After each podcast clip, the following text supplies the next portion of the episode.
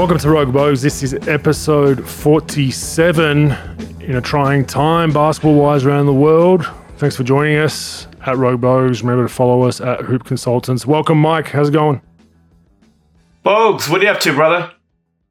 Uh, not much, man. Just floating about, reading, studying, seeing everything going on right now. The NBA's, which we'll get to shortly, is an interesting time right now. But uh, other than that, all good. Yeah, uh, interesting to say the least, for sure. Uh, I, I'm sure we got a lot to talk to on it. Yeah, let's roll. Let's start with our team of the week. Uh, I'm not sure what you got this week, but I'm going my team of the week. Memphis Grizzlies, nine and one in their last 10, five straight with no Ja Morant. Really, really impressive. I've- They've really, really come together well.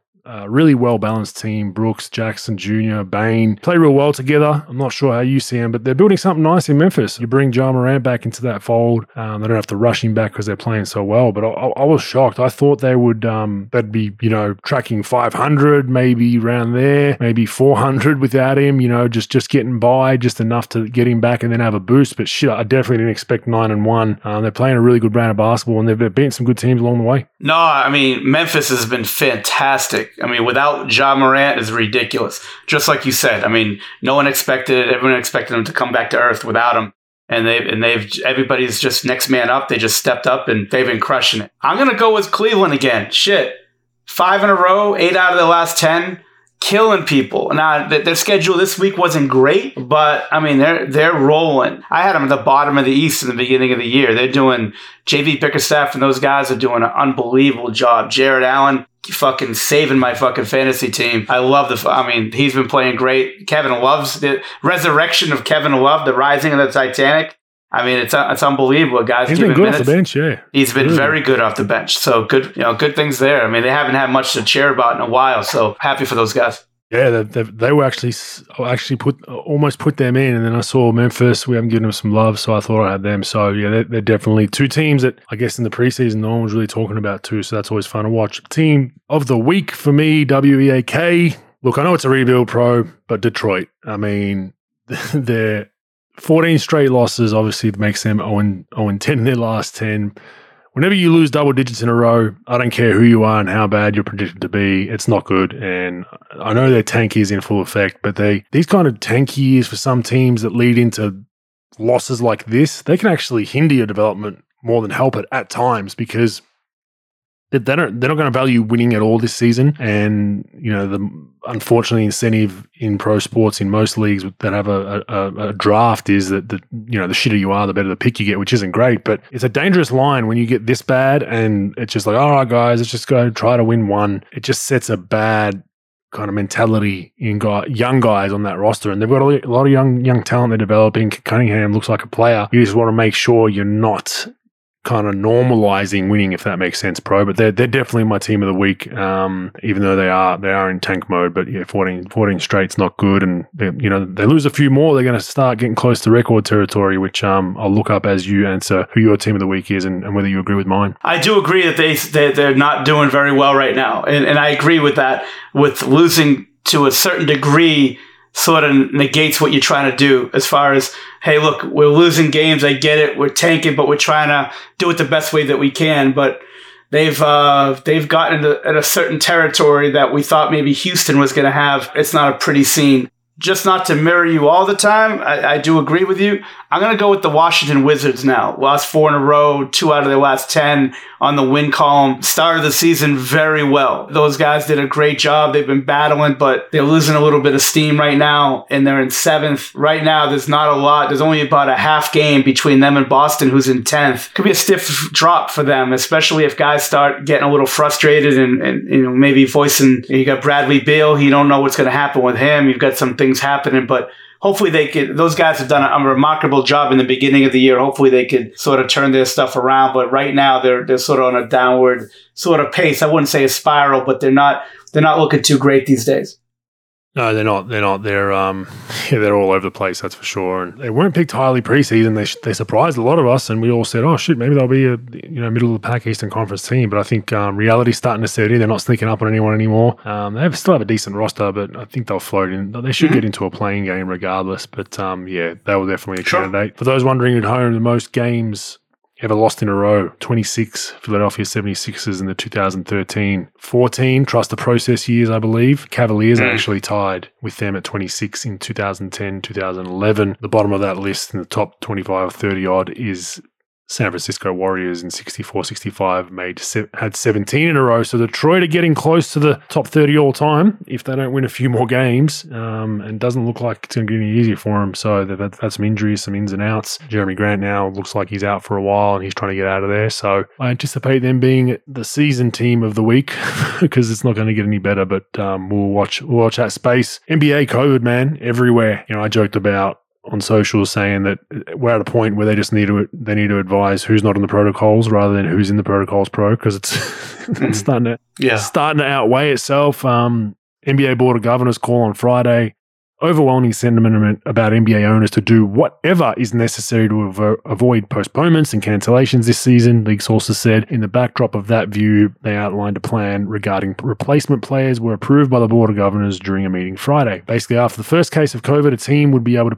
permitted to add a 10 day player, but after a second, third, and fourth case, teams will be required to add a 10 day player. They would be, yeah. So teams would be limited to three replacement players, and salaries won't count against the cap or tax. As it's going on, like I I said, um, the on, on our calling, there's 24 players out in the Magic versus Nets game today going on right now as we speak. 24 pro. I'm not great at math, but that leaves you with a three on three essentially with some G League guys. Yeah but it's it's it's it's scary times. It's teetering. It's teetering. It's looking like who knows what can happen. I'm, I'm not sure if they have a hub set up as an emergency. You know what, what what what that's all looking like. What are you hearing on that side of the world with with the season? Will will it continue to go on? Will they have to pause? What's going on? I don't think anybody knows. I think people. You know, Jeff Van Gundy was talking about it on the Mavs uh, Laker game the other night you know, he's thinking it's going to be either another bubble or a pause. And, you know, a lot of people, you just start, you, know, you start hearing that more and more in the media. I don't think really anybody knows. And I agree with the owners. Like if I'm, if I'm an owner and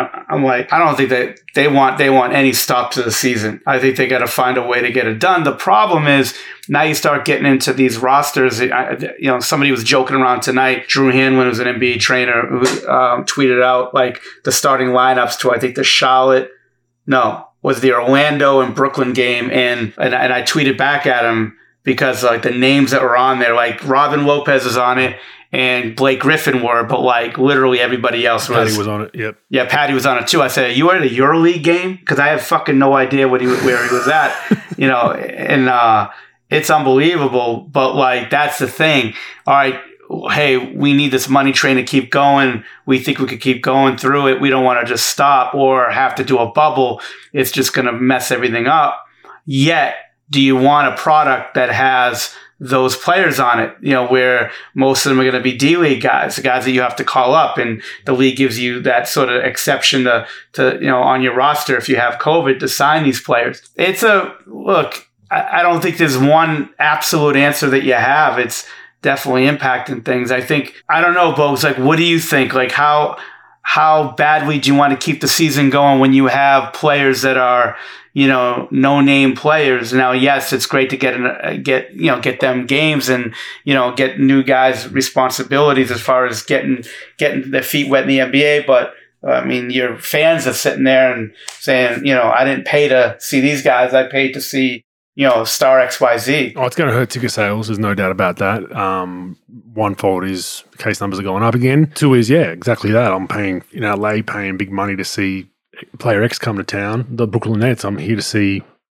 you know, Kevin Durant play, not not a guy that's fringe roster playing 30 minutes. So that will th- affect things. Owners are really scared of a hub um, because it takes away their bottom line with, with ticket sales and whatnot, um, hurts that. Joel Embiid made some comments, which I thought were interesting. Um, he said, I thought last year there was great precautions in place and this year it was just all over the place. And I just thought it was unprofessional. And that's where we are now. So he, he's, he's obviously spoken out about what I talked about on the call in that there's been a bit of complacency, and that comes with with with the fatigue of two years of a pandemic, right? Um, where people were just going to start getting on with life. Um, my whole thing is with the NBA, I, I, think they can continue on. I think they spooked that they're 95 percent plus is is is or everyone at least playing now is is pretty much fully vaccinated with boosters, if not um, if not the double dose. So I don't think the players are a threat to themselves.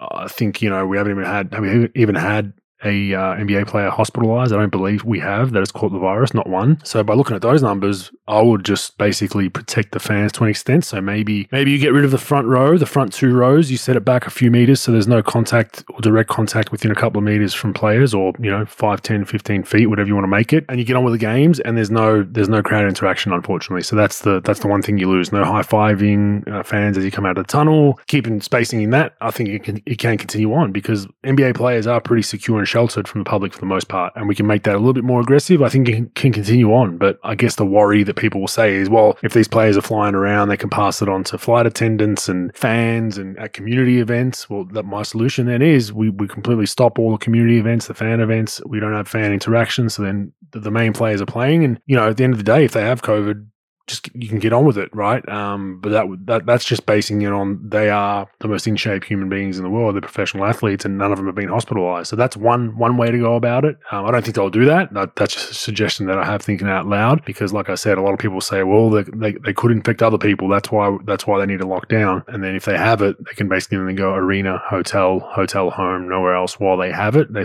have strict strict protocol where they can't be out partying and clubbing, obviously, and you wouldn't want to do that if you had it anyway. You'd be an idiot to do it, but that's a solution. Otherwise, I really don't know.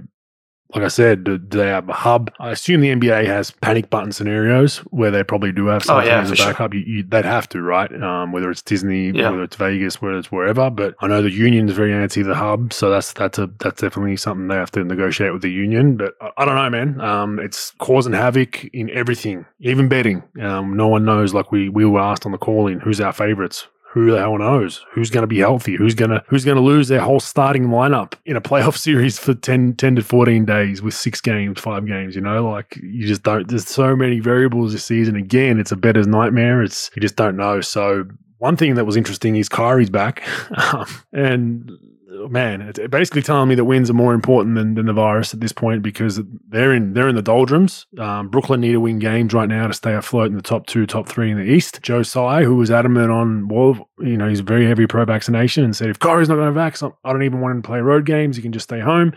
Well, he's changed his tune now, pro, because he's a team owner and he needs to win games. Um, and he's basically said that, yeah, I'm, I'm, i need to win games for our team. So basically, COVID's going to take a back seat. They're allowing him back in the fold for road games only. Obviously, he can't play at home, but they, they need him now. And that was an interesting, you know, interesting holdout by Kyrie. So he's got one foot back in the door. It'd be interesting to see if you know those those mandates cease in um, in New York and he can start playing home games by playoff time. Yeah, I think it would be a disaster, a PR nightmare if they let him play in New York without you know without the vaccinations. If those are the rules, if if those rules are still intact, look, everybody wants to be Mister or Mrs. Integrity until it affects your bottom line or affects your win you know, your win loss record, and I think people just go back on that, and that's what the difference between teams with true culture and the teams that hang up signs that they say they have culture in their locker room. I, I, think that you know, look, if that's if that's your stance, that's your stance. You know, look, they're good. They're a good team. You know, they're they're I wouldn't say a dynasty type team, but they could win multiple championships if they, you know, maybe something gets figured out in the future with Kyrie with the vaccination or the rules change or whatnot. But I don't know. Go, I'm just not a big fan of going back on your word unless it's deathly. You need to do. It's a life or death situation, and it just goes to show most, you know, most people are just gonna, you know, they're gonna preach it, being, you know, all this integrity and culture stuff until it affects them, their bottom line, or affects them and that's just sort of how it, that's how I see it. And maybe I'm right, maybe I'm wrong. That's just sort of the way I see things. And um, yeah, it's a it's just a shit show on wheels. look, if you're gonna let him play part time in the beginning of the year, I'm all for it. But like, let's get a plan. Let's stick to it, and that we're gonna stick to our guns, regardless for 82 and 0 or 0 82 or 41 and 41. But obviously, that's sort of where we are. To win, pro. you got a championship to win. COVID can wait. Yeah. I have a championship ring I need, and COVID can wait, and then yeah, and then we'll we'll, we'll kick him off the team once we've got that chip, and then make him double back. So that, that's that's what I'm reading for this. There is hypocrisy. One last piece in this, I had a little chuckle about some honesty from Andrew Wiggins, and I love honesty, and whether he's right or wrong, that's not the point of why I'm putting this out there, but um, a journalist asked him if he's glad he got vaccinated given the cases spiking all across the NBA. The answer was no, I'm not, but it is what it is, I guess. I just love that he didn't go the political route of like, yeah, I am actually, because he just said, nah, I'm, I'm good. I'm still disappointed I had to get it, and it is what it is. But shout out to Wiggins there for a bit of uh, a bit of honesty, which you don't see very often. Like I said, you might heavily disagree with what he said, but um, at least he was honest about it. But let's hope the NBA can continue on because we um, we love to, to get on our weekly podcast and talk about it. A lot of people get joy in watching the games, um, but it, it is yeah, man, it's it's it's Russian roulette right now. Damned if you do, damned if you don't. What do they do? Who knows? It's yeah, the case case numbers are rising, but we'll see. We'll watch that space. So, pro, the whole Indiana Pacers team wants out. So that's what I'm reading. Uh, mm-hmm. Sabonis is, you know, there's there's leaks now. Miles Turner, Sabonis. I think we can just basically draw a line through the roster and say they all pretty much want out. Um, if anyone can jump ship, they they will. Um, obviously, that's not going to happen, but I think they're. I'm looking at it as a rebuild. Someone might want to tell their owner Herb Simon. He has come out and said that he's happy with the current team and we are not rebuilding. Pro. Um, so I'm not sure if he's watching the same games we are, but uh, Herb, I think you're you're within an iota of a blow up. Um, and I think you just need to get on with it if you want to have some longevity as a small market pro. But uh, what are your thoughts around around the Pacers? How how hard do you think they go with a blow up? Do they they you know listen at offers for everyone from what I've heard? No one's untouchable, which you rarely see these days, pro. There's always one or two guys that they kind of eh, we really don't want to move them. They're kind of untouchable, but they, they look like their whole their whole um, roster is up for ransom. Yeah, I, I do. I think that those guys are just tired of losing, and I don't think it has a lot to do with what's going on this year. I just think that you know those guys have been around that. They, I mean, they just really haven't had much playoff success. And then you had the debacle last year, what happened, and then they're just not winning this year, you know, th- for one reason or another. Look, their roster is filled with decent NBA players, even up top. Not great NBA players, but good NBA players. And but good NBA players isn't good enough to win, especially in the East this year. I do think that everybody's on the block. I, I do think that look, the owners are going to say the PR thing. They're just going to say, you know, they're going to say everything's great, and that's obvious. And, and I think they need to. They can't blow it up where the young players. Rick's not a, pl- a coach that's gonna, you know, wait around with young players. It's just not. I just plus they're not that. They're not bad enough to get in the top two. You know, no one's going to give them like an unprotected pick for any of those guys. They'll give you players. Like I think that they what they should do is they should combine players, trade them for a really good player that might be on the market. You know, trade them for I don't know McCollum trade him for, you know, if you can get Ben Simmons. And if you have to trade a, a, a combination of these guys, LeVert and Sabonis, Sabonis, Brogdon, Brogdon, LeVert, you know, whatever it is, and trade it. But like get players back that, you know, that like maybe you could shed some salary. Maybe you could, you know, get a player that's, you know, in a little bit better than what you have. It, they're just new names, which is great. You just sort of change things, change the players, just sort of change what you're looking at every day. But I think you could combine some of those players in the roster and get something good. I just wouldn't give you great. I wouldn't give you great picks or players for anything on that roster. But what I would do is I'd give you a pretty good player for two of those guys. You know, if I'm like, look, if you're if you're a team that needs it, yeah. But I'm not giving you an unprotected pick that's going to be in the top five or six. I'd probably, at best, for say Sabonis is the best player in that roster, I'm probably going to give you protected to 10, you know, a pick protected to 10 for him. I'm not going to give you unprotected. It's just he doesn't have that value. Miles Turner is a good player, hell of a shot blocker, good big guy, but I'm not giving you the farm for those guys. I'm giving you, like I said, if you combine them, maybe I'll give you something, you know, but I'm not going to give you a great player. They're sort of where San Antonio is. They're not bad enough to be a top two in the draft, you know, even if you clear things out, because you're going to have to take players back, you know, in these trades and they're going to be something. So maybe they can get down a little bit. Now, Indiana's not great right now, but I can't see them being worse than Detroit and some of these teams. I just don't. They're, it's, they're in a tough situation right now because their roster is just blah, eh. And like the, I don't think there's a huge market for those guys. I could be wrong, but I just don't see it that way. Yeah, I would agree. I mean, they might get a, you know, second tier, third tier starts, a bit younger for maybe two or three of those guys in a package, or I'm not sure, but it's not it's not looking um it's not looking great there. I mean, they're they're, they're like I said, they're within an iota of a complete blow, up, complete rebuild. Um, I just don't see they have them having enough to even be a contending playoff team for a while, and, and then even the young guys, like who who do they develop that they can surround a squad around? Forte. They don't really, yeah, they don't really have much there. They got, got some got some young younger shooters, but they don't have that oof, that superstar, right? The Paul George when they had him when he was there, and, and those kind of guys. So leading into that, Dennis Smith Jr. made a post about you know, Rick Carlisle, and we spoke about a little bit on the call in as well. So they'll be at the end of this podcast with the Q and A's. But um, yeah, I mean, uh, Luka Doncic as well. That stuff's been rehashed, and I guess you got asked about it, and you were there with, with a lot of that stuff. But Dennis Dennis Smith Jr. was was pretty scathing with with his remarks about how you know, one week he was told to do one thing, then he was told to do another thing, and then then he was, you know, the franchise guy, and then he wasn't, and then we love you, and then we hate you, and he, he just felt like he was yo-yoed into, you know, mental anguish essentially. And um, I'm not sure if, if, if you agree with that because you were there around that, but um, give us your thoughts around around you know Dennis Smith Jr.'s comments. Yeah, Dennis had an interesting career in, in Dallas. Look, he came in, they liked him very, they liked him right off the bat you know, they loved him right off the bat.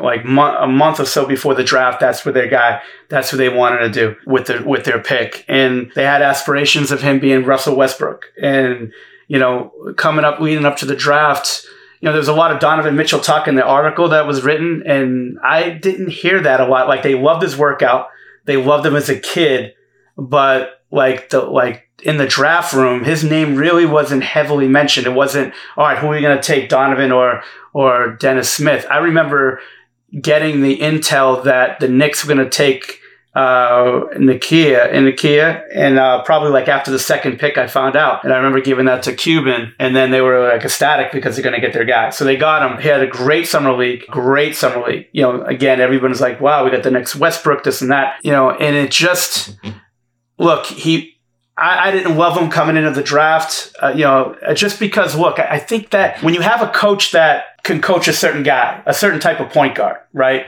Like, and this kid was going to be a project for sure as far as how to run a be a point guard in the NBA. You'll never turn him into prototypical. I don't think you should. If he's not, I don't think you should. But it was going to take some time. And I think these NBA players sometimes when you draft them, they treat them like a bride and groom getting ready for a wedding. You you spend 15 months getting ready getting ready for a wedding. You spend a hundred grand. You, you get married in a castle. Everything's great. And then nobody put in any work into actually working on what a what what marriage is going to be like and they get divorced in a year. And I think that like when you're thinking about drafting a guy like that and you know who your coach is, like what type of point guard would be good for him. You know, look, I think like T- McConnell will be good for him. JJ Barea is good for him. You know, Brogdon's good for him. Like Luke Ridnour would have been good for him, but a guy that has to develop it, you have to go through the, you have to go through ups and downs and a lot of downs as far as like running plays and, you know, because he couldn't really shoot that great. So I think there was a lot of ups and downs and they weren't ready for it. And you know how it is, Bogues. They love you one minute, then one minute they're looking at other people. It just is what it is. And yeah, I, I agree. Like I think they wanted him to play fast one day and then you're playing too fast. All right, you're going to play slow. Well, you're playing too slow. And it, it, it was tough for him to deal with. And look, for what I'll, I'll give it 100%. I thought Dennis Smith was a great kid. I thought Dennis Smith did anything that you asked him to do, you know, and, and I, I didn't think that he was going to be like that coming in. And he, and he had some, you know, not so great wiring coming into the NBA. Look, he came in, you know, he was basically could do whatever he want in high school and college and no one really sort of gave him structure. So he just sort of played and then you know he'd have to get used to doing the day-to-day things that a pro is going to do. And look he was like i said he handled it like a champ. Sometimes he didn't. And sometimes like he was late or, or, or things like that. But for you know any way you wanted him to play he was like okay with it. But he just got frustrated into a frustrating situation. And a guy like that, if you're going to develop him into being the player that he was going to be, you have to ride with him and you have to, you have to be by his side ups and downs and be consistent with that. And I think that like everybody's trying to win. You got a, a, situation where team wants to win. They won a championship a few years before and they're just not used to developing a point guard like that. And I thought he was going to be Eric Bledsoe when, when we had him. I didn't think he was going to be Russell Westbrook. I thought he was going to be a really good streaky shooting two that could really guard people, that could get out in transition and really fuck the game up with his athleticism and being able to just play hard. And it, it just wasn't a great relationship. And you know, you make moves like that again when you draft a guy where your coach is so highly coveted in the organization. I don't think you draft a guy like that if your coach is that highly coveted. And you know that, that that's just going to be problems. You know, like trading for Rondo, I would do. I would trade Jay Crowder for Rondo ten times out of ten.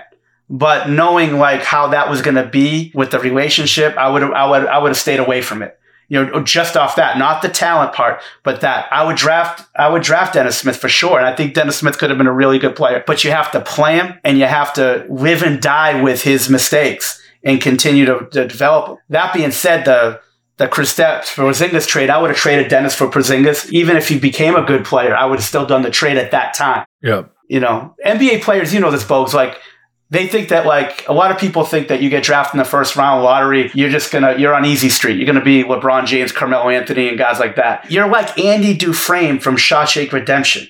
That's who you are mostly as an NBA rookie, especially if you're drafted with a coach that you're not gonna, you know, you're not gonna get really like be great with coming from two ends of the spectrum. You, you're gonna play for a team that you you have to earn your spot. One day they love you, one day they don't. You're on the trading block, and like Andy Dufresne, like you, you, you got to plan your escape in the sense that you got to be mentally tough every day and roll with it and continue to be get better and roll with the ups and downs, roll with going to the D League, rolling with all these things. But I really think you need a plan for these guys, and I don't think we, I don't think they had a good enough plan. Look, I got taken off of working with young guys his draft, and um, I didn't really deal with him a lot on the floor. I dealt with him a lot with meetings, talking to him, and trying to help him, and it was frustrating for him. But I'll tell you one thing: he never said a bad word about Luka Doncic. Like I, I don't say what what's going on in meetings, with, you know, with team you know, players and stuff. But I will tell you one thing: he never had any ill will, or or even though he, you know Luka got drafted the year after, and you know he went from being the starting point guard to Luka being the future. He handled that very well. I think he just wanted to play, and he wanted someone that's like, you know, who's going to have his back and play.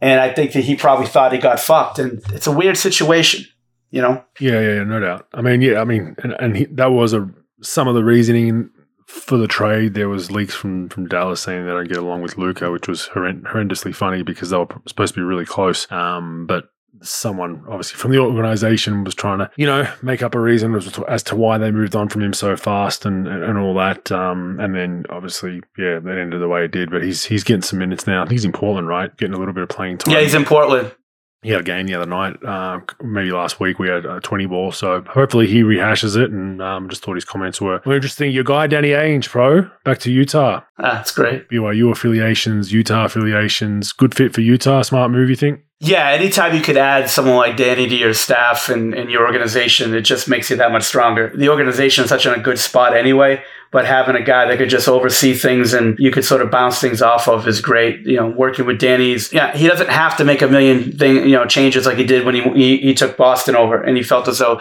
he had to trade like Antoine Walker and change the whole roster. He's got a team that's a borderline Western Conference final team with, you know, with a franchise player and a bunch of great, you know, really good players on it, a good coach, a uh, very good coach. And so I think he's good. I, I just think it's like their GM, Justin Zanik, is very good, but I think having a guy that could just oversee and, and just sort of be someone that you could sort of sound, you know, be a sounding board for and bounce things off of. He's had, look, he, you know, I think he, he took that team to like I want to say five Western Eastern Conference Finals uh, appearances. I mean, he did really well for Boston and, and building that organization up and winning a championship. I think I think he's great, and yeah, I think I think it was a great decision. Uh, I'm glad that he didn't try to get Portland. I'm try to, uh, I'm glad he he's you know obviously huge in the Mormon community and huge with Utah. Loves you know loves Salt Lake and you know loves being there. He's a great dude, man. Uh, I I really enjoyed working for him. I believe he has a house down there too, doesn't he? I think he does. Yeah, he's yeah. got houses in a lot of places. Yeah, he's got connections to the city. His son obviously played played for BYU when I was in Utah as well, so he's he's loved down there. And I think um yeah they got they got a really good chance to. I think they're they're, they're tweaks away from from maybe getting to that conference final slash finals. I don't think they're obviously like you said, that he doesn't need to come in like in Boston where it's like, hey, we need to, you know, blow the roster up and, and get some picks and develop and X, Y, Z and all that kind of stuff. But um, yeah, he's, he's, he's got a, an interesting job where I think, like I said, it could be a tweak or two away of some genius of Danny Ainge to get them finally back to that final series. So we'll, we'll watch that space pro now. I have to, you know, go after my own team a little bit. Um, but I don't know if you saw the score, but the, the Sydney Kings got absolutely pummeled in Melbourne. One of those games for the Sydney Kings is how you put it. Uh, it was 24 to 5 in the first quarter, pro. Um, we had zero points with three or four minutes remaining in the quarter and then became holy shit are we going to score we ended up losing 89 to 47 pro it was very very ugly nothing went right everything went nothing went right for us everything went right for them one of those nights that you just chalk up to you know, you lost in the first five minutes. The game was basically over. We were we just couldn't couldn't get it back. People in the media freaking out and we're copping a lot of shit from people that, that already don't like us, which was fine. But I was quietly pumped about it, bro, after the game. So oh. we we lost the game by forty, got pummeled, got laughed at. Do you know why I was pumped for it? No. Because we had a game two days later. Huh. And I mean, as an owner or as a GM or as a coach, probably not so much as a coach because you're in the bubble, but as a suit, you, you, you're really going to figure out what your team is made of and that's why I was pumped. And people might, look, might listen to this and go, "You're crazy! You lost by 40. How are you pumped?" No, I was pumped because we had a game two days later, which was last night here in Australia, against the Southeast Melbourne Phoenix, who were tipped as one of the championship favourites. They're healthy. We're unhealthy. We've got a few outs. Um, you know, our, our best one of our best imports is out. We've got other guys banged up, guys back from injury. But you know what? This is a perfect opportunity to show what what we're made of. What what are we? Are we going to now go into a, a six game losing streak and pout, or are we going to come back and punch them in the face? And we did, and that's why I was pumped. I thought there's no better time for us to do this than second week of the season. You don't want this to happen late in the season because that's a whole different test, and you want to iron out these ups and downs early. So I was pumped for it. We came out last night, punched them in the face, um, up double digits early, never relinquished that. One by I think we won by ten at the end of the game or eleven, and it was just um, a real kind of insight into the psyche of of being part of a club and and what you should think about. You know, like I'm not going to lie, during the game I turned it off in the third quarter. Um, you know, it was it was really hard to watch, and the game was over, and it was like, you know what. And can, it's a frustrating game to watch as it would be for the players to play. So just going to kind of calm down a little bit, and then after after I gave it some thought, I was like, I'm actually really excited for the next game, and and then we've got another game on on, on potentially on Wednesday. So um, yeah, man, I, I, don't know what your thoughts are around that. We'll talk about it a little bit more in story time, but th- there's a whole psyche within seasons and, and different battles that you face that, that can be all kind of pulled up and boxed up into into your success or your failure, right? And I think that's a big part that people don't don't understand that are everyday fans. Yeah, there's going to be nights where it just you know nothing you do is going to be right, and then everything your opponent's going to do is, going to be right. And they're going to pummel you. And you know in the first few minutes like yeah this is not going to be good. And anything that you do anything that you do ain't going to be right. You know and, and like it's just going to be a hard night. It's just going to be one of those nights where it's just going to you're just going to get pummeled. And you know, it could be against anybody you know, just that that's it. Like in college, you get those cupcakes in your schedule that you knew that you're going to beat by 50 or 30 or 25 and they're just going to be easy. In the NBA or in the NBL, when you're playing pro, not there aren't a lot of teams like that. And you can get your brains beat in at any given night. And but like you said, there's so many of these games that you're just going to go on to the next one. And you know, you're just going to go to the next game and you just got to you, you you can't wear it on your sleeve every game everybody wants to win. I get it, but there are going to be games where you suck and you're just got to deal with it. Then you're going to be a sucky team, and then one night you're going to do everything right. And you're going to beat this team you had no business beating. So yeah, it's just um, it's an interesting thing, and yeah, I, saw that uh, I saw that interview, yeah, the post conference with your coach, and he did not look happy, man. He did not look he happy. Texted me and said he's gonna he's gonna kill her. What'd you say? He looks like a serial killer or something. Dude, I I forgot, but he looked like yeah, I would not fuck with him. Like he, he, he was a horror movie waiting to happen, you know, because he was not happy. And you could definitely see that. Yeah, but we look. Xavier Cooks made some comments and said, you know, it's one game, and and it is. And mm-hmm. I think that's the right mindset to have. You don't get, you know, we play. There is percentage that plays its part in the NBL. At the end of the day, you don't get an extra win. You don't get five wins for blowing someone out by forty, and you don't get five losses for losing by forty. And it's the right mindset to have. You you come back, and as bad as that night was, if you back it up with another egg last night and then you got two shitty games on a weekend, then yeah, you deserve everything that comes with it. But the fact that they came back and fought, we had every excuse, um, injuries, this, that, just had a bad game. Our confidence is down and it's a big test for teams. So, so for coaches out there listening, whether you coach juniors or whether you coach a semi-pro team or even a pro team, you know, sometimes these, these kind of things are, are, are important as part of your journey. You know, you got to have, you got to have the, the tough times because no one ever wins a championship by having no adversity or moments of of, of, of not being comfortable, and, and you have to go through that. Now, before that game last week, the the Melbourne Derby was on the Southeast Melbourne Phoenix versus Melbourne United. Did you see the dunk, bro? So I'm going to ask you. I did. No, I did because I saw that there was like a big commotion going on on Twitter, and Yeah, it blew up. I checked it out, and yeah, yeah, I did. yeah, it. Delly's, Delly's verticality It was textbook. but he's, he's not seven foot, though. I think he forgot that he's not seven foot. And then he fell on his ass. Uh, it, yeah, it made the news all over all over the world. It's millions and millions of views. Great for the NBL. Um, Mason Peatling came in. Came in. And what did you think about his little uh, shirt front um, takeout of Creek? Yeah, I mean, I, I, I don't know, man. I, I think the guy, I think people just get a little bit bottled up during games and they just let some emotions out. I mean, look, you get dunked on. Everybody gets dunked on. Who cares? But take a guy out who he's not looking. I don't know. yeah, it wasn't good. It wasn't good. He got a game suspension. I probably thought he should have got a, maybe another another game on top of that. Um, people said, "Oh, Creek shouldn't have stood over Delly." He didn't really stand over him. He just yelled and showed some emotion. So I don't think he did too much. Even Delly said, "I don't care. I got dunked on. Big deal. I've been dunked on hundreds of times in my career, and I don't I don't really care." And but yeah, it, it was it was interesting because it's dangerous precedent when you when you take someone out without them looking, and it then caused a little bit of an all in, which had players and benches clear and all that kind of stuff. So a few suspensions there. But to finish off NBL, there's a guy, pro. Look in the NBL, we have.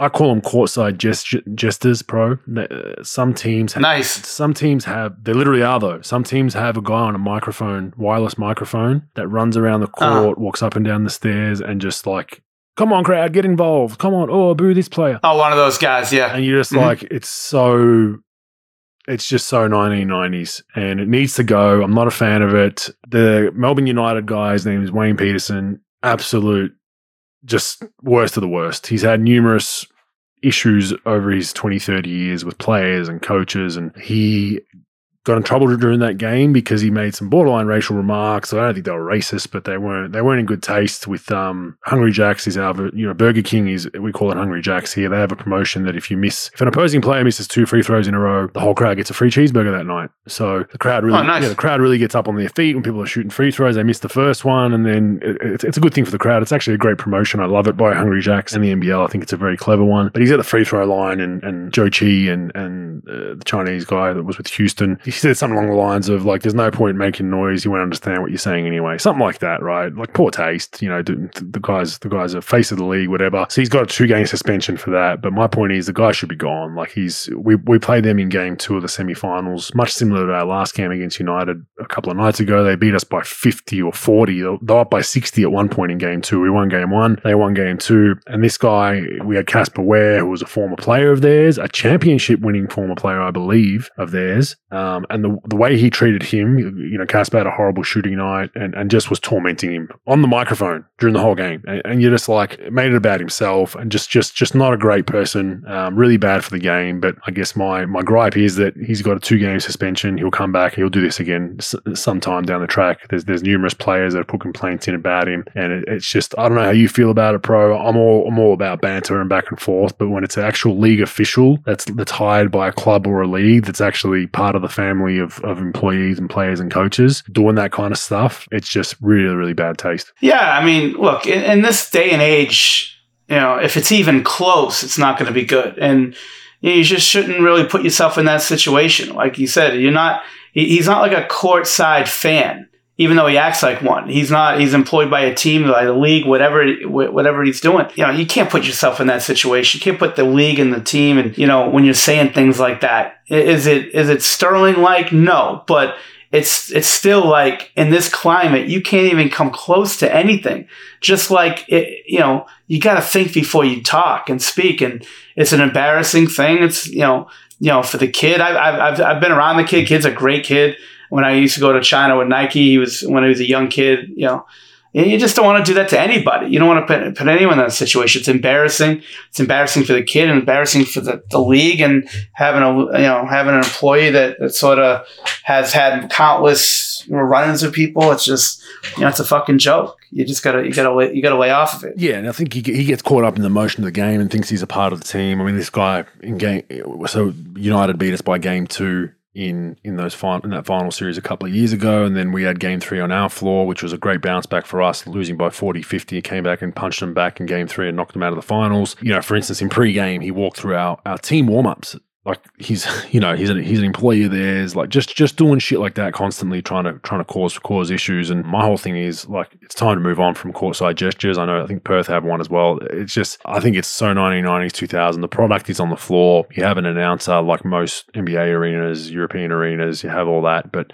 to have a guy just blatantly yelling all kinds of nonsense on a microphone to me is just very un- unprofessional. And I'll, I mean, we'll be talking about this again in the future, I reckon, because this guy's definitely not gonna not gonna ease up. I think he just gets white line fever like he's a player and, and comes out and says stupid shit. But uh, hopefully, the NBL and Melbourne United come to their senses and, and move him on and put him into retirement pro. So we'll see how that goes. All right, stats: useful or useless? Most consecutive games with a three pointer made. Who do you think number one would be?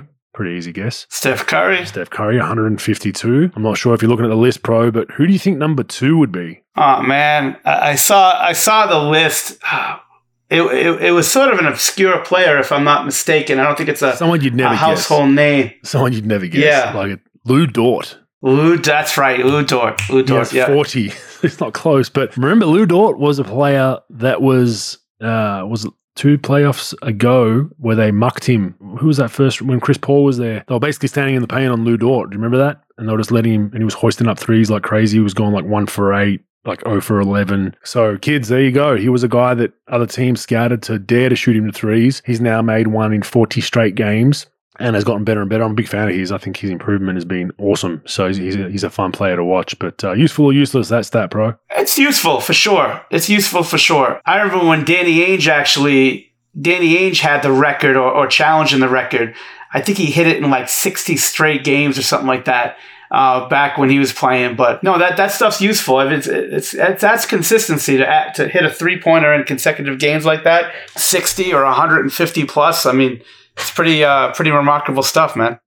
It is, it is, and uh, yeah, I think I think it's useful just based on based on Lu Dort's improvement. So I'll uh, tick that in the useful box. All right, talking about our NBA all time three point leaders. We're going to go to NBL Pro. Who do you think number one would be in the NBL? Oh, Andrew Gaze. Andrew Gaze. Now he has 1,826 made three pointers. Number two, Shane Heal, 1,602. John Rillie is in third at 1,323. Of the current active players, pro, Chris Gold, Goulding, mm-hmm. 862 makes. On current averages, Chris Goulding would need another 14 seasons to catch Andrew Gaze. That's pretty. It's pretty amazing. But there is a caveat in this pro. Games back in the day were 48 minutes instead of 40.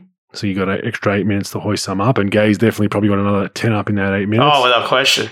Mm-hmm. And they there was a few seasons back in the day where they played a little bit more games instead of um, the 32 we play now. They played maybe 38 or 40 or random numbers. So there is a bit of an anomaly there, but it's still even with that, Chris is almost a thousand away from Andrew Gaze, and he's he's he's close to retirement. So it just tells you how how dominant Andrew Gaze was with his shooting, albeit played for his father, and he'd play somehow managed to play 52 minutes in a 48 game, 48 minute game because he just never gets subbed out. But uh, useful or useless on that one, bro? Oh, that's useful. That's that's definitely useful. I mean, it just goes to show how fucking even though he had extra minutes, but still, I mean, that's that's amazing though the the, the three point numbers that he put up in the, in his career. Yeah. I know I gave him a lot of shit on the on the pod, but that was pretty impressive. No doubt, yeah, he definitely definitely got him up and made made a lot of them. And he was you know he was a pretty big shooter back in the day, six six, had size, so he definitely was um, was not the norm back then. All right, Steven Adams won 13 straight opening jump balls. Pro,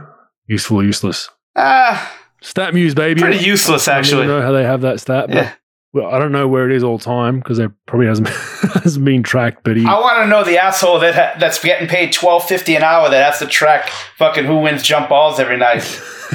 yeah, just an interesting one. I saw him saw him post. It was a fun. Yeah, one. sometimes with jump balls, I mean, no one really even gives a fuck about it. You know, like they just jump, hoist it up. Yeah. yeah. So, eh, but it's pretty interesting though. I mean, it's a, it's a funny. It's one. a pretty it's interesting useless. record. Useless, it's a funny funny, one for uh, sure. And he lost his 14th, and they were like, "Oh, there goes that one. We'll start counting again." All right, Markieff Morris, pro, has missed 17 oh, straight games since the Jokic altercation. Useful or useless? Because apparently he got hurt from that from that uh that Jokic pushback. something with his back or neck or something. But 17 straight games since that, perfectly healthy when he pushed Jokic to the try to try to push Jokic to the floor. Pretty interesting. I guess it's interesting. I guess it's useful. The fucking guy's hurt, so you know. I don't know. It sucks to get hurt, but again, like you, you it wasn't like Jokic put him in that situation to start with. I mean, Exactly. it sucks what happened, but it wasn't like that was definitely going to happen if he didn't, you know, if he didn't hit the guy. So useful for sure, because you know you don't never want to see a guy hurt, and obviously that that you know unless he's trying to milk, you know, milk milk that whole thing out, which I don't think he is, but you know, it's a pretty interesting interesting stat. Is that stat news or is that just your own? I just saw that. I think it was ESPN stats and info. I just saw it. Yeah, he just yeah, because I was just like, shit, he's, he actually is still out. I haven't seen him play, and and maybe if he didn't do the cheap shot in the first place, we wouldn't even be talking about it. So No doubt. pretty interesting one because it's cost him cost him a lot of games. All right, the Knicks are two and seven with no Kemba, and they are ten and ten. They just lost, so they're ten and nine. Ten and ten. They just lost to um, a close game to Boston. Ten and ten with Mhm. Kemba. Useful or useless? Uh, that's always useful. That's always useful, you know, to see where where a guy is when you have him versus don't have him. I know there's a lot of, you know, he's been out of the rotation for a while, but you know, goes to say, the, it goes to show you the guy is pretty valuable to your team. He's not a perfect player. I've Never been a huge Kemba Walker fan. I always thought he was like a Ben Gordon type. You know, could come off the bench, score a lot of points, but he's not really a playmaker, not really a defender, but he could really score. But he's useful for that team. He could he could find find ways to score it in bunches. He could help your team. It's just you know how it is, folks. Guys, uh, guys point out, you know, they point out the bad things a player can't do instead of saying, you know what, we know what he can't do. That's fine. This is what he could do. He could help us, and he's always been a, a gamer that could score. So Yeah, no doubt. yeah, I think it's useful. Yeah, I think it is too. I think sometimes you don't know what you've got till it's gone, right? And um, I think them sitting him, they they've realised they're putting back in the lineup. Boston's playing a little bit better. I mean, they, they didn't have a great half against Golden State the other night, but they came back and made a game of it. You know, the Knicks just lost to Boston, so look, I mean, I think I don't think he's the reason why they were losing. Um, that's that's clear. So do you need to play him forty? Probably not. But uh, I like the fact that that.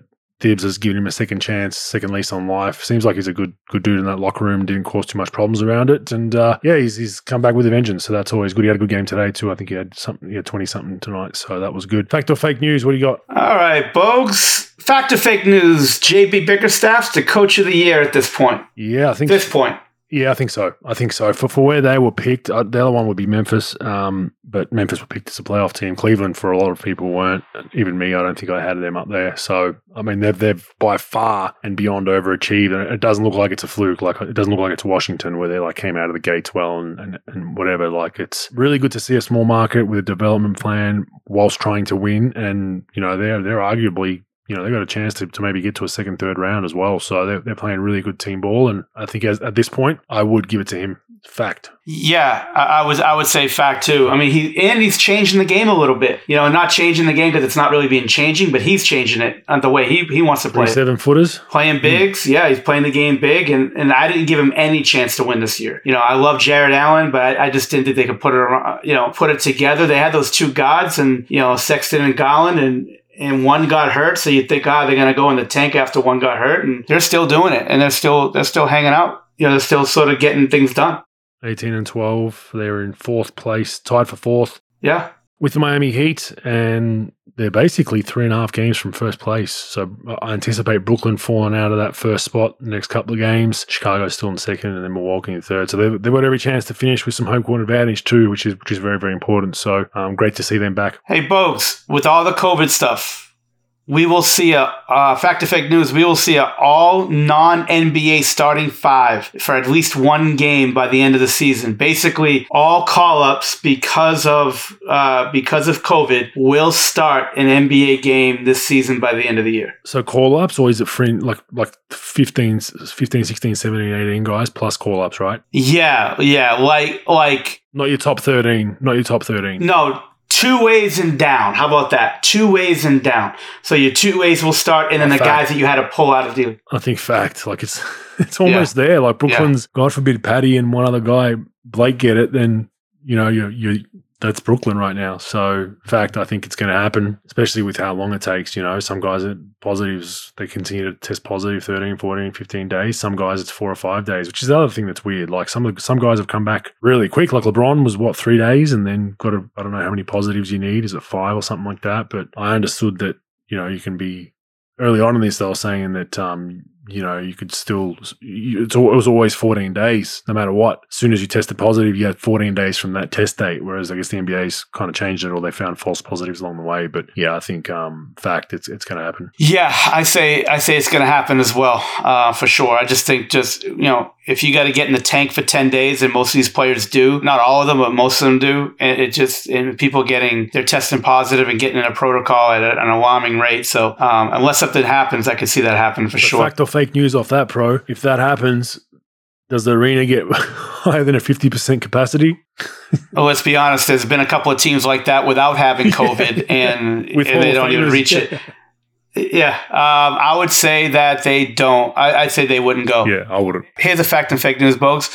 Will the season stop? Will there be a pause in the season? That's the million dollar question. Will there be a pause in the season? I think if this continues on for more than like you can only do this for so like let's say this this next layer of guys gets put in the protocol within three or four days of calling them up, then what do you do? So I think there might need to be a, a reset stop pause. I know the owners are against it. How would it work? This, that. But I think they might need to they might need to hit pause for two weeks, formulate a backup plan to a hub potentially. But I, I think fact, I think there's gonna have to be some sort of pause. I hope they don't, because then like I said, I think governments will see that and think, oh, maybe we can do a, a lockdown for the whole city for two weeks, just like the NBA. So I hope they don't, but I, I think it's with with the way things are going, I think it, it's it's going to happen. Bogues, it's just like unless you change how you deal with COVID, you know. And, and look, I'm not saying I'm, I'm for or against it, but I'm just saying if unless you unless you say okay, I don't think they'll ever do that because you just put the staff, forget about the fans, you put the staffs on teams in harm's way because you got to travel and be around these guys, regardless if you have masks on and stuff like that. But unless they change the way they, they like, they deal with it and say, let them play with it and, you know, get rid of courtside seating and, and all that and interaction with fans because now you're going to be seeing D League teams. Like I was saying today, the last couple of days, I was like, all right, well, probably what they should do is they should have a draft of D League players, you know, of players that are eligible or eligible that you could buy out from overseas and have a draft where everybody drafts like eight guys from the D League and other uh, any other pool of players that are the players that are available. But like, and just to have them like just in case you need to call them up and you'll have so you know who you're to have already. Like you know that all right this guy's playing for you know this guy's playing for i don't know la's d league team or this guy's playing for boston's d league team but he's to be for us in miami if we need to call a guy up. The problem is do you really want to go through um, a, a, couple weeks throughout the year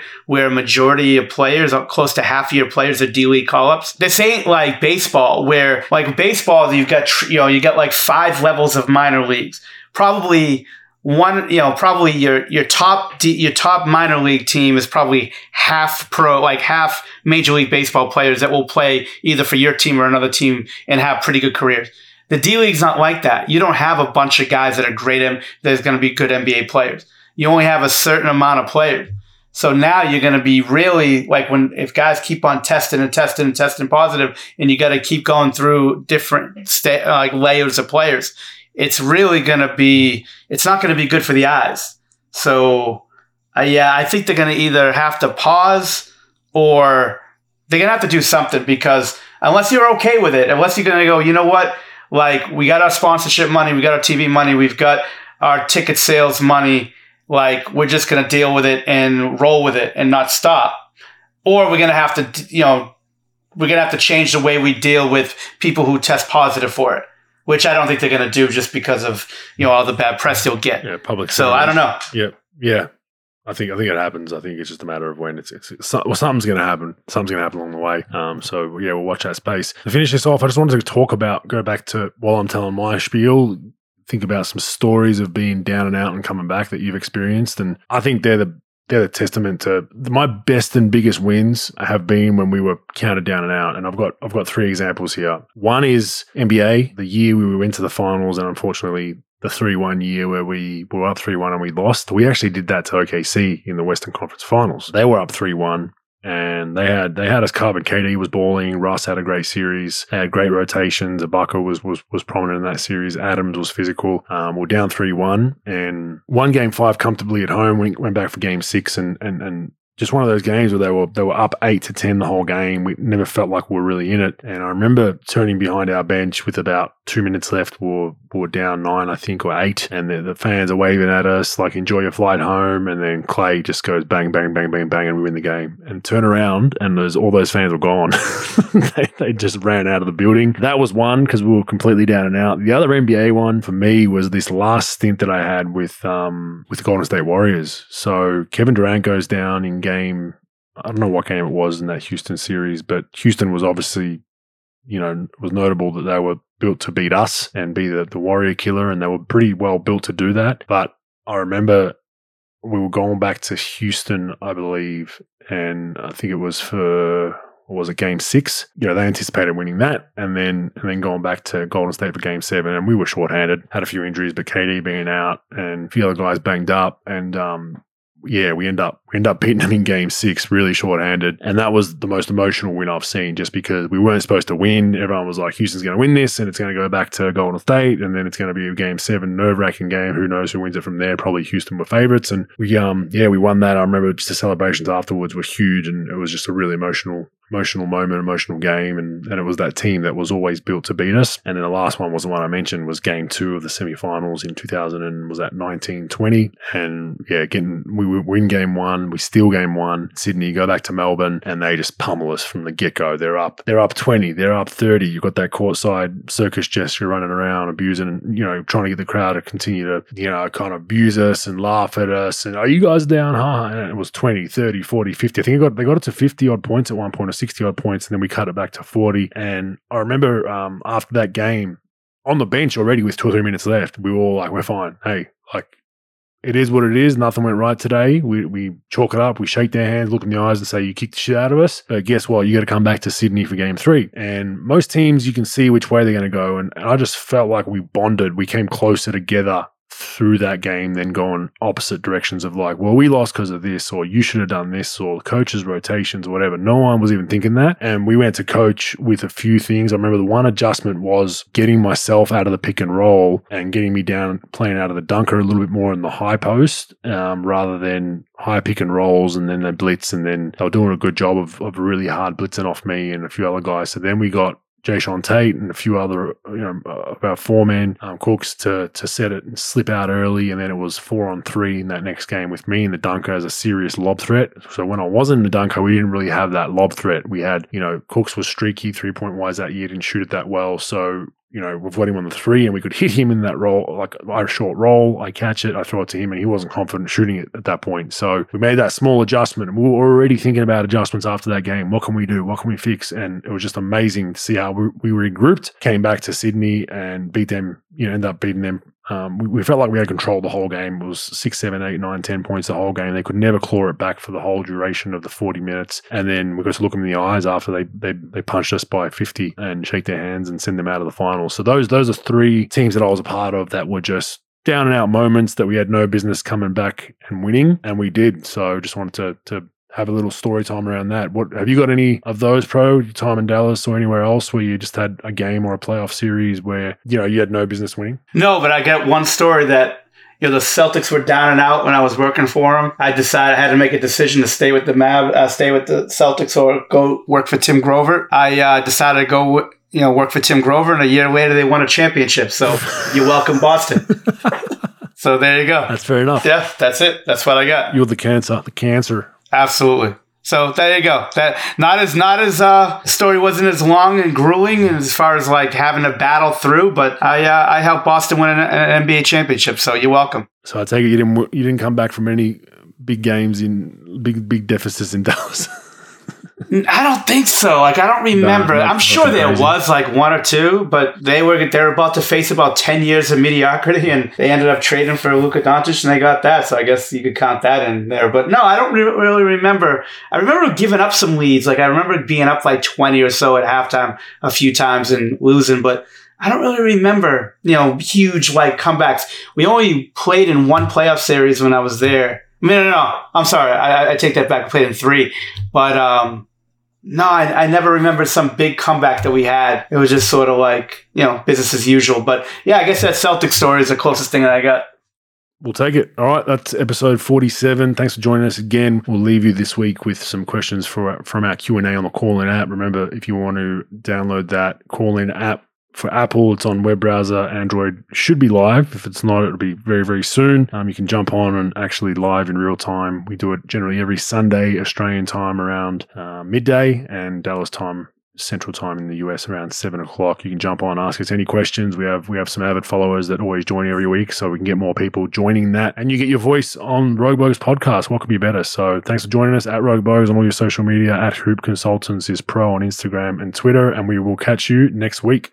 Adios. Welcome to episode 47 of Rogue Bogues Basketball Series Q&A. We have our first cab off the rank. Chris, G'day, guys. Um, first saying uh, Merry Christmas um, for you just in advance. Um, so I hope you both have a good one and been a good appreciate year it. so Merry far. Christmas. Cheers, man. So just probably a couple of questions for you. Um, probably the first one, and this and both questions relate to both of you in terms of what you both think. Um, Oh, wow. in terms of you know when I suppose how does it make you feel with particularly players in the NBA or just maybe professional sports in general? You can sort of factor in soccer, AFL, whatever you like. When they sort of talk about you know how how their upbringing was and how they've come from tough backgrounds and everything and how hard they've had to work. Do you almost feel like when they get to a professional level that they they almost turn a blind eye to what they've sort of come up if that makes sense like you know it's almost like when they get to professional sports then they start talking about you know oh I'm not going to play because I don't like playing for so and so person, or I don't want to play because you know I don't feel right. Like,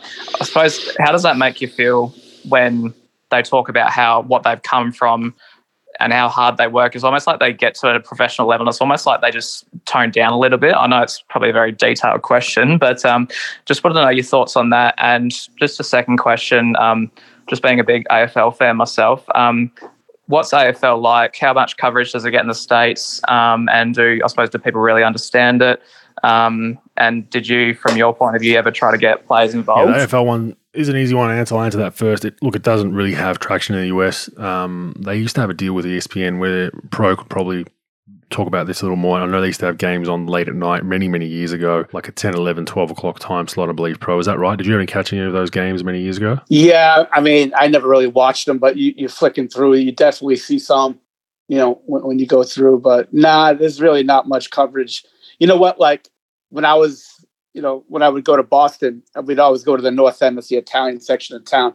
The real Italian like cafes and stuff, they would have it on because they like soccer and all that stuff. So they would have some of that on, but on my closed circuit TV or whatever. But uh yeah, there- there's really not Yeah, a lot here. There's not much now. I know they used to have it on ESPN um, real late. They'd show like a kind of a game of the week or whatever, and everyone used to mainly watch it when they were either coming home drunk or I had no idea what the you know you you always hear about goal umpires. What are they doing? Why are they waving flags? So no, not really. No Yeah, coverage. yeah. I don't think it ever will, man. Like I think the AFL Yeah. um, cronies down there that think that they're going to go into they try to go into China like a couple of years ago. Like it's just it's an Australian game. The game's like our government. There's a new rule every other day. People that even come to understand it Yeah, true. and can't because there's all these new interpretations. It's a hard game to follow. It's it's um I just don't think it, it's similar to NFL in a way. I mean NFL's got some traction overseas just because we like following American sports, but basically the whole of Europe couldn't give a shit about Yeah. it. The whole of Asia couldn't give a shit about it. So it's our sport. I think as big as it gets is, is, Yeah. Australia. So that's as far as that goes. I used to have to watch it on um I think it was Be in Sports or something back 10, 15 years ago. I'd have to go and watch it through them. And then the last probably Yeah. five years of my career, the AFL finally, the geniuses decided to put an app out that you could access from overseas. So that made things easier. And then your other question is a long winded one. Look, I mean, I wouldn't say it's tough because a lot of guys do come from tough uh, beginnings. Um, I think I did through phases. It wasn't as, as, as tough as some other guys, but I definitely had had my moments as a child, um, good and bad. And I think it, um, yeah, it just it's just one of those things. I think once once guys get the love of the game's there when you're younger, if that, this makes sense, and you have all the battles to get to that level, and I thought as a kid, shit, once you get to the pros, like all the politics is gone. You, th- you think like, hey man, like it's just all about basketball. It's probably even worse um, once you get to the pros because there's so much more involved with money and um, stats and coaches and GMs. So I think it goes a bit both ways. I think guys get caught in that and then get burnt. I know that was my kind of living was I got burnt a few times and it made me a little bit bitter to the business of basketball. And then I had a bit of resentment towards that. But yeah, on the other side, there is Mhm. guys that get to that that stage and, and take it for granted, and i have made it now, and um, no one can tell me shit. So it is a balance, but I think every everyone's circumstance is different. So that, that's the problem. It, it, it's all it's all you know. They might come to a realization that everyone in their high school life and everyone in their AAU life was just schmoozing them because of who they were and the opportunity they had. Were they really my friends? Were they really good family members? Did they really have my back? Was it all just because I was going to be a, a money making machine at one point? And, and then that realization you know tarnishes a lot of guys mentally and the way they they handle things. So sure. there's a mixed mixed bag, pro. I don't know. I don't know what your thoughts are around it. For me personally, I think I think probably the thing that probably annoys me the most. I mean, there's probably more just from only because it's more just because um, you know when they sort of say, "Oh, I mean, when you're growing up, obviously you're playing junior sports and things like that, whether it's basketball, footy, whatever." You know, you might. I think for me, it's probably the coach that's probably the biggest thing. Where it's where you know you might not necessarily like your coach, but at the same time, it's like, well, I've got to play for him because they're the coach. When it's almost like when they get to that level, it's like, well, I don't. It's almost like they try. They think that they're, they're, bigger than them. Um, that's just probably that's the one that probably annoys me the most. I think is when they say, "Well, I'm not going to play for them because I don't like the coach." Whereas in, in my view, is that they're the ones that call the yeah. shots. Pro, what do you got? I think you can't really generalize that everybody loses the fire, you know, for that, like the fire for being that hardworking and sort of abandoning where, where their upbringing and how they was brought up in the game. I think it's easy to get seduced by the business of basketball and turning into that. And when you get into a team and you're, you know, you're a hard nosed guy and you, you worked all this way to get to get there, and then you get in and you you maybe have a locker room filled with those guys and you hang out with them and you talk to them and you've seen how those are your vets and those are the guys that are sort of they're like your NBA parents and you know that's all you see every day.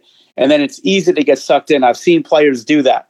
They've get sucked into the business of basketball, and then you know uh, maybe by year one, year two, they'd battle through a hard hamstring or a, or a, a sore ankle or you know working out every day, and then like year five, you know they're like, eh, you know, they sort of get sucked in. Then there's the players that never lose it. Now, very few of those, don't get me wrong, but I think it's really it's if you got to put them yourself in their shoes too. Like imagine you growing up with almost nothing, and you know, and and you had to work your way to get it, and then you get all this money, and everything comes a little more easy.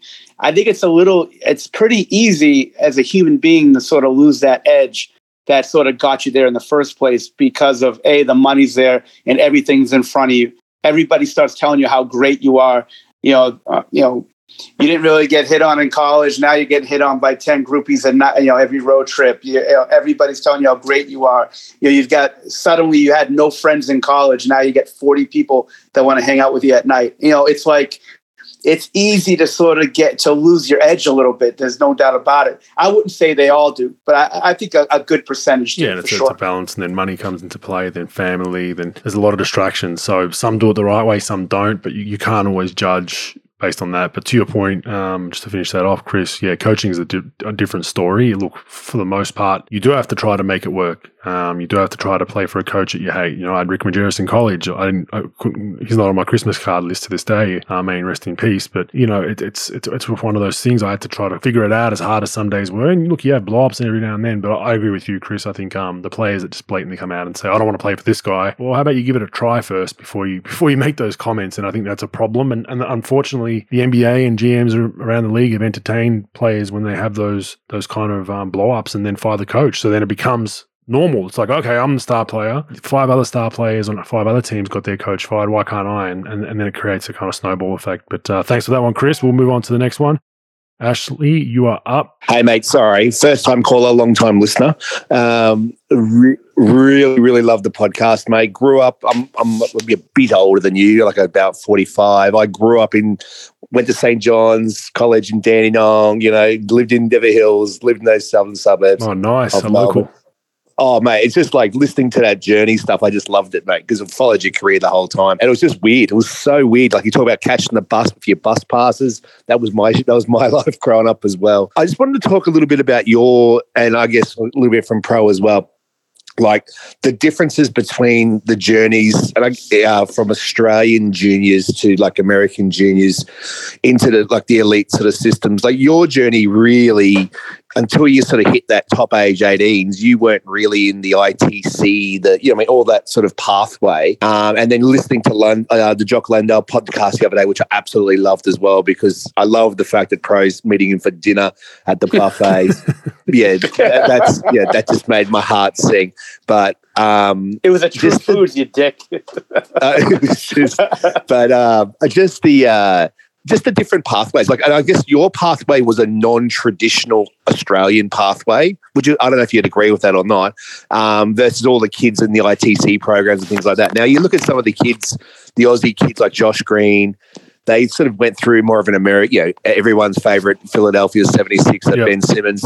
You know, they went through a, the non traditional Aussie pathway into America. And what do you sort of think about that? And I'm so glad your Kings got a win last night as well. Yeah, appreciate it. It was a big win. We needed it. Yeah, I think mine was non traditional for sure. Um, and I think probably going back to the last question we had is I, I think that's better. I think going the traditional route where you're, where you're the man, in each phase of your career, you're generally not going to become a pro like that. Ever, rarely. Like there's there's the godsends like LeBron James and one in a millions, but um, even Jordan had that that pushback in his in his high school career, right? So I think you need. I'd much rather take that guy that had to kind of bounce around and fight for his spot and had a bit of turmoil and dealt with adversity than someone who just went through the system and you know not taking anything away from system guys but system guys generally are much more robotic too because they're always they're always in that same kind of ITC you know BA system where I, I think you got to go. Like I played for a team, if, you know, obviously you, have listened to the my journey, but with Sandringham that was yeah, you know, the outcasts. Like we were a group of kind of labeled as delinquents that had a boombox in warm ups on courts and shit. And people were like, these, we don't want these kids around our kids. They're kind of, you know, they're the bad kids of, of, of, the bunch. And, and, um, that was great for me. I loved it. I embraced that shit and had fun with it. And we used to, we used to use it to our advantage in games. We weren't the most talented team, but we would fight if we had to. And I think that, I think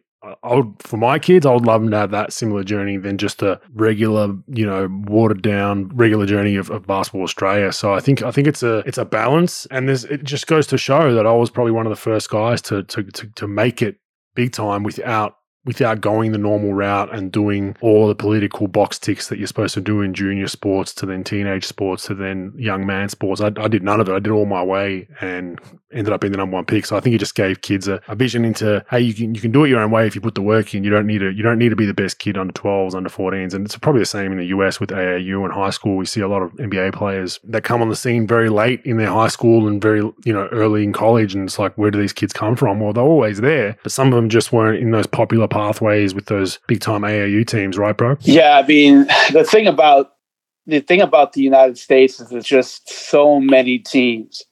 There's so many teams. Like there's probably like just to put it in perspective, like I started in AAU coaching when I was 18 years old. And probably in the state of I, I grew up in Boston, state of Massachusetts. It's not a very big state. Uh, you know, and there was probably like 40 teams, maybe like four, you know, 40 teams in each age group, maybe across the state. Right now, there's probably about close to 800, 900. Like just in Massachusetts, they're just teams everywhere and and events everywhere. So like, there's the exposure these guys get. It what the, the now as far as like social media, AU, camp stuff you know, like just it's yeah, it, it's pretty. It's it's it's hard to come out of nowhere like they came now, like they came 15 years ago, where a player could come out uh, under under, under the radar, no one really heard of them. Now, because of all the scouting services and all the all the social media that covers these kids since they're like 12 years old, they, you know, they don't really sneak up on you. You know, maybe in Europe, like in Europe, there's really or in international, there's really not as many teams you know you play on club teams and things but there's there's like i mean i know they have different age groups and, and levels but like in the united states it's just it's crazy as, as far as the amount of teams. Now more kids don't get me wrong but um you know they they get put on a pedestal pretty quickly. You know it used to be sometimes you could you can go until like they're 17 18 before you heard of a kid before the internet and the social media really took over. Now you hear about these kids since they're 12 13 years old I mean, it's almost impossible. So it's a little bit different. I think the exposure that international kids get, you know, as far as the grand scheme of things, isn't as much as you know, the United States because of again, you've got all these like circuits of events and all these tournaments and all these leagues that you don't really get in the international game. So you know these kids are sort of out there so early in their career. Yeah, no you know? doubt. And I think it just goes to show that no no one way is the right way. You can put the work in regardless of what system you're in. I've seen it on both sides. I've seen kids that aren't aren't in the pathway don't make it, and that, that are in the pathway don't make it. it. It doesn't matter. You put the time and effort in, it'll work out. Thanks for that, Ash, and keep sharing our podcast. We appreciate it. We'll go to the next one, JF. A uh, regular caller, welcome back. You might you might get our VIP medallion along with uh, Chris, I reckon. Uh, excellent. Uh, yeah, because quick question for Pro. Oh wow! Uh, so who wrote it? It was Tim McMahon wrote a piece with Dem- Dennis Smith Jr. calling Rick Carlisle an asshole, pretty much. And then we had the Athletic with a piece about Luka, You know, thinking Rick was an asshole, uh, Haralabos, etc. So when are we going to get the you know hoopsconsultant.substack.com you know thoughts on why and how big of an asshole Rick Carlisle is? Good luck, bro. Well, that's a yeah. Good luck on that one. Look, you know, I hate the guy, and the It's guy pop- hates me. It's a And popular guy- clickbait. Yeah, it's and the guy hates me. And look, I'll go into pieces and parts. There are some things that you just don't want to get out there. It's just not worth the headache. But there are some things that I will share in the podcast in the in the coming months, as far as like some of the stories and some of the things that I had to deal with. Now, I wouldn't put, I won't put anybody out there. I'm not going to put Dennis Smith out there. I'm not going to put, you know, Salah out there. You know, as far as like answering for those guys, because I don't, I don't do that. That's you know, there's some things I share behind closed doors with the Mavericks, like draft stuff and some funny stories. But I, I think there is a certain line you don't want to cross. But the guy was, you know, the guy was all right with me until a certain point, and then he turned into a complete dick with me, and hmm. like, like sabotaging dick kind of shit, like, and bully shit with me. And uh, because I can answer that because it, it happened to me. I'm not going to tell you what happened with other players and stuff. And I didn't know the reason. Like I came because the player development was terrible. I, I'm not a savior. I'm not a fucking Superman, but I came because I was good at a certain thing. I'm not good at nutrition, obviously. I'm not good at X's and O's, but I can get players better. You know, I'm not a magician on the court, but I have a certain way with players of how to communicate and how to hold them accountable and how to tell them the truth. And he didn't like that because I wouldn't I wouldn't rubber stamp and co-sign everything he would say, Mhm. and that's what he's used to having on his staff. And I w- I wouldn't do it. And then him and I had some you know had some words back and forth. And then there was an event which I, I I'm not going to share yet that happened that totally changed my view of him. It's different between being like an 80s movie bully and someone who does something like that that totally submarines you and with for no fucking reason. And look, you know, player coaches are driven, right? They're, the head coaches, most of them are dicks. You know, you celebrate them because no one really knows. When you're a fan, you just think all these guys are, oh wow, they're dedicated, they're great guys. And all this like office brutality, like what do they call it? Um, unsafe work environment. You never hear about it with teams that win, but they do have them.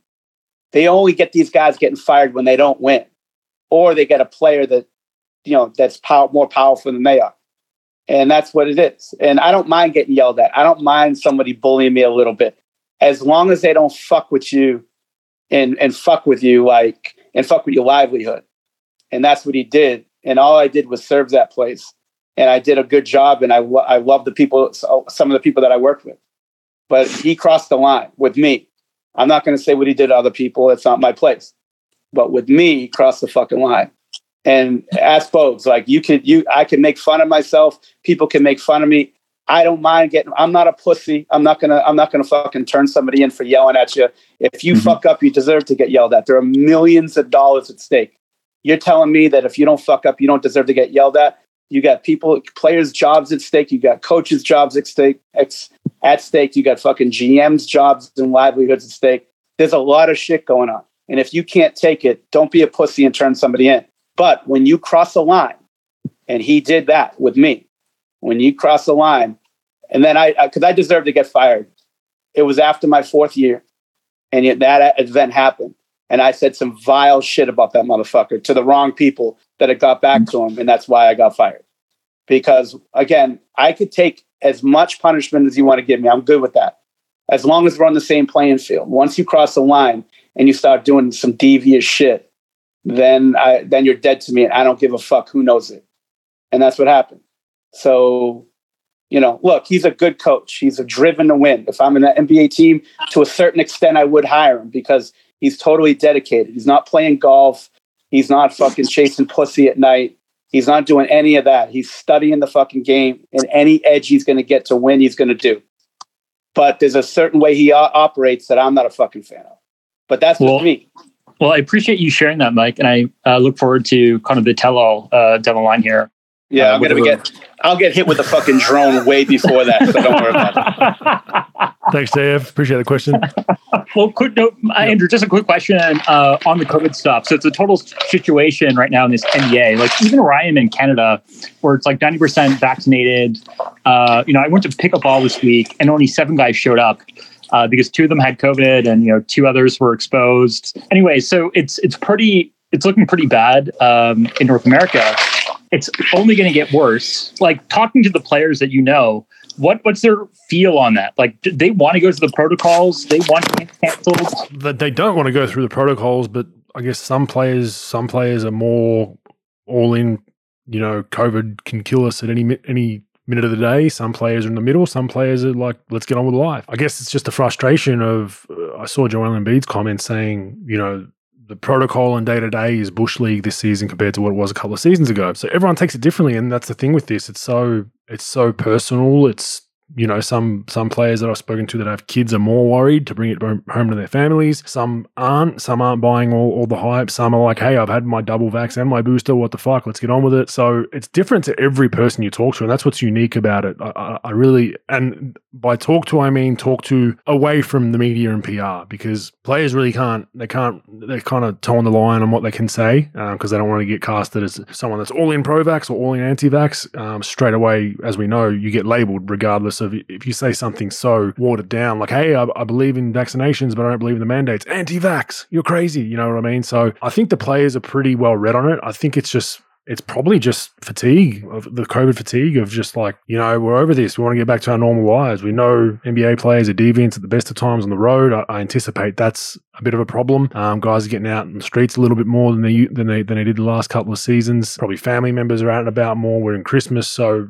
I, I don't know. I've got on the run sheet. I mean, I just saw the Magic versus the Nets game has 24 new players on it. I think is that right? I think 24 players on the new players on the roster. Uh, or that have been brought in, you know, it's just it's just crazy, and it's it's going to continue as soon as you know there's a few more spikes for a few more teams, and then and then you basically it's it's NBA Light slash G League right now. So um, I, I don't know what the what the fix is. Um, I saw Steve Kerr's comments too. He's talking about they went to Canada and that's a whole set of other rules going into Toronto to play them. So I don't know what the what the immediate fix is, but it's it's it's not a great time. Um, and that, that is a league that reportedly is ninety nine percent vaccinated, double vaccinated with boosters. So if that's happening there, I mean the public that are watching this, the politicians and whatnot, will probably use that as like, well, if they're locking down and shutting down, why can't we? And I don't think we're behind lockdowns, to be honest with you, as far as um, maybe the US is in certain points, but uh, I'm just waiting for it here in Australia. I'm just waiting for that press conference from some politician to say, "Ah, oh, we just need two weeks to stop the curve and everything will be okay." And and then um, I'm doing this podcast in 2023, just getting out of lockdown. So who knows, man? It's a long, long-winded answer, but it's just it's just a shit show of a time. But yeah, thanks for that one. We'll go on to our next one. Cupcakes, what's up, man? What's up, dudes? Um, always a wild Saturday night when I'm back back in time to call in the Rogue Bogues. Appreciate it. no doubt. Just just real quick, pro. I was uh I was driving across the country. I was on the outskirts of Dallas, and I got a flat tire um on the side of the road. Who should pull up but Rick Carlisle? No Couldn't have shit. been- Wow. couldn't have been nicer. Help me, help me. Uh, gave me his spare. Um, Awesome. Had had nothing but positive things to say about you two. So I don't really understand all the negativity, to be honest. Really? Oh yeah. No, I'm just fucking around. I'm just fucking around. say, That never geez, happened. because he would have ran you over probably. Taking your car. when you watch a game and the game ends and dudes put their hands over their mouths or a towel over their mouths and talk like back in the day it used to be okay it's lebron doing that with steph on on abc or whatever Mhm. but now it's like fucking E'Twaun Moore and Frank Kaminsky on a Monday night. Like, what are people talking about that they are so Oh, that- worried about the camera? Like, what's happening? What you got, bro?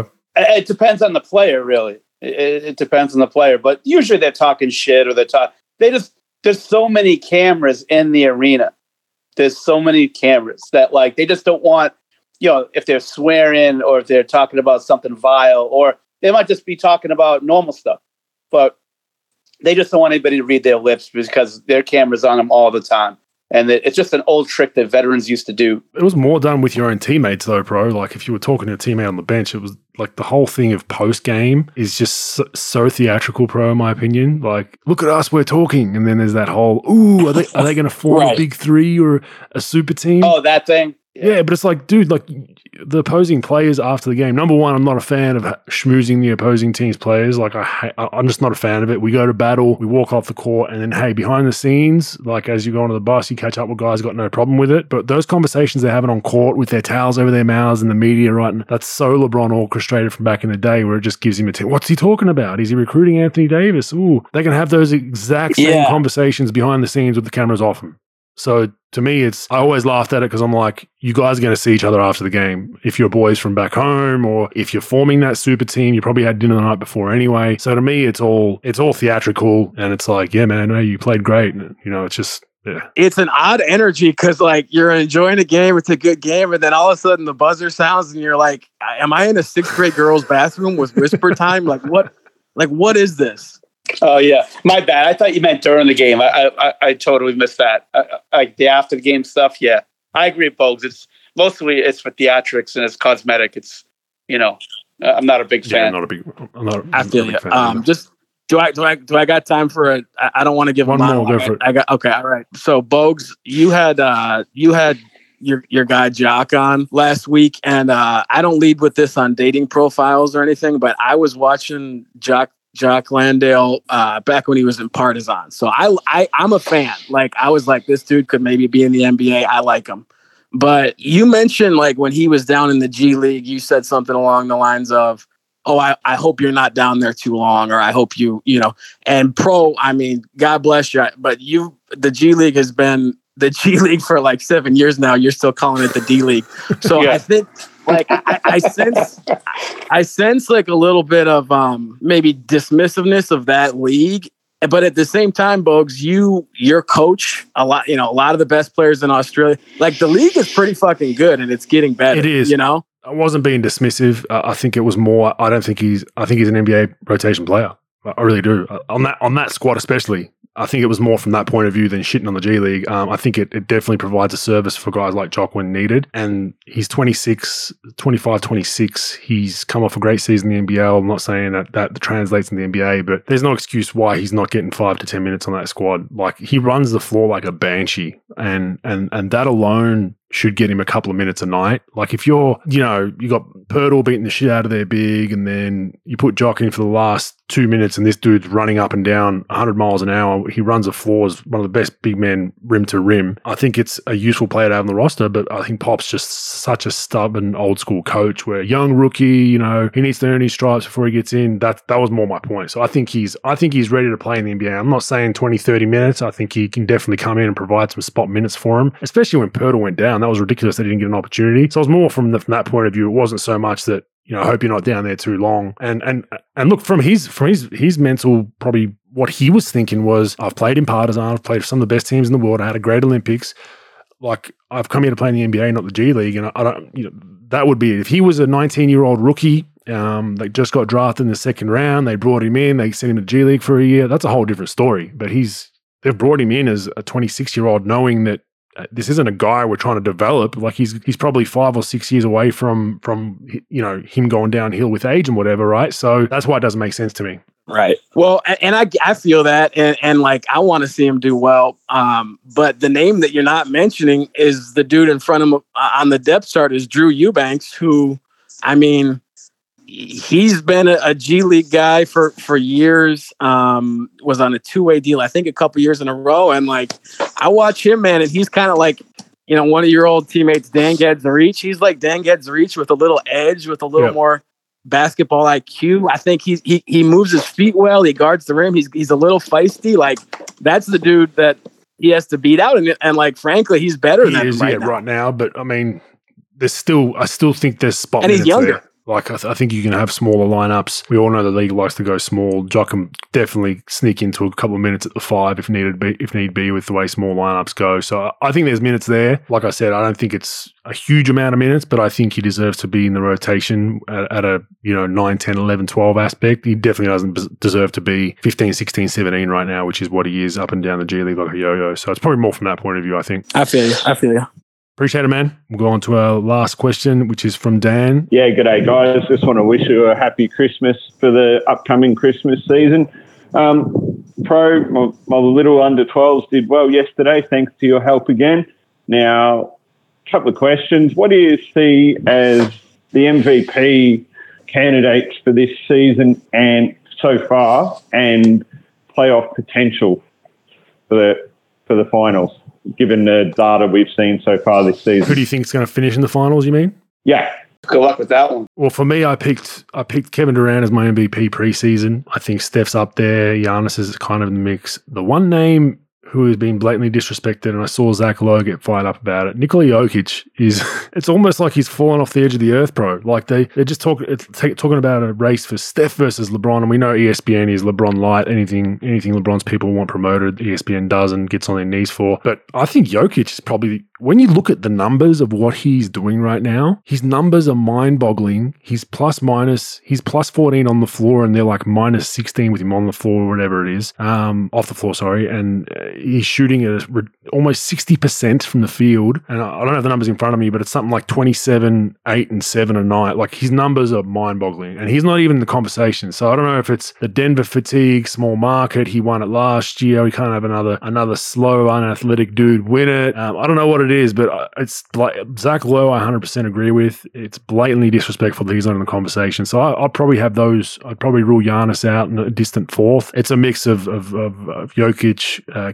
KD, and um, Steph, in my opinion. And look, I, I could not pick finals right now. This this COVID thing, like I just said, the Nets have you know, 80% of their rosters sideline right now in the game today. I have no idea. Um, it's going to come down to health and protocol. Look, you could get into a final series in a one versus eight, and the, the one seed loses five of its starters and three of its important role players and then has to play eight seed and they get thumped in three games and then can't recover. You know, you just don't know what can happen. And, and that's why I think COVID's just thrown a spanner in the works, even more so than the bubble, I'd, I'd probably argue pro because they can't really, they just can't stop this flow now of, of, of, of protocol, protocol, protocol. And it's, it's, it's tough. What, what do you got, pro? I, I totally agree with you as far as picking the champion. I, I think it's almost impossible at this point just because of you just don't know. You don't know you know, if they're going to continue the season, you, you know, guys going out for 10 days that are whack and then two or three guys getting whacked, you know, every couple of days for each team. It's, it's, it just seems like it's overwhelming and it's really hard to really,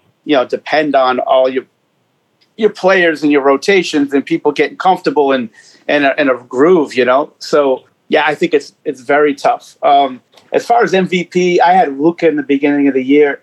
I, I think. No way. I don't know. I don't he's think he'll while, get it. I hope he does, no. but I don't think. Yeah, I don't think he'll get it. Obviously, yeah. So he's been he's out for a while, and but then again, it's the season's still early. If, if the, God forbid there's a pause and he can get back his footing, but I think it's I think it's Durant and, and Steph.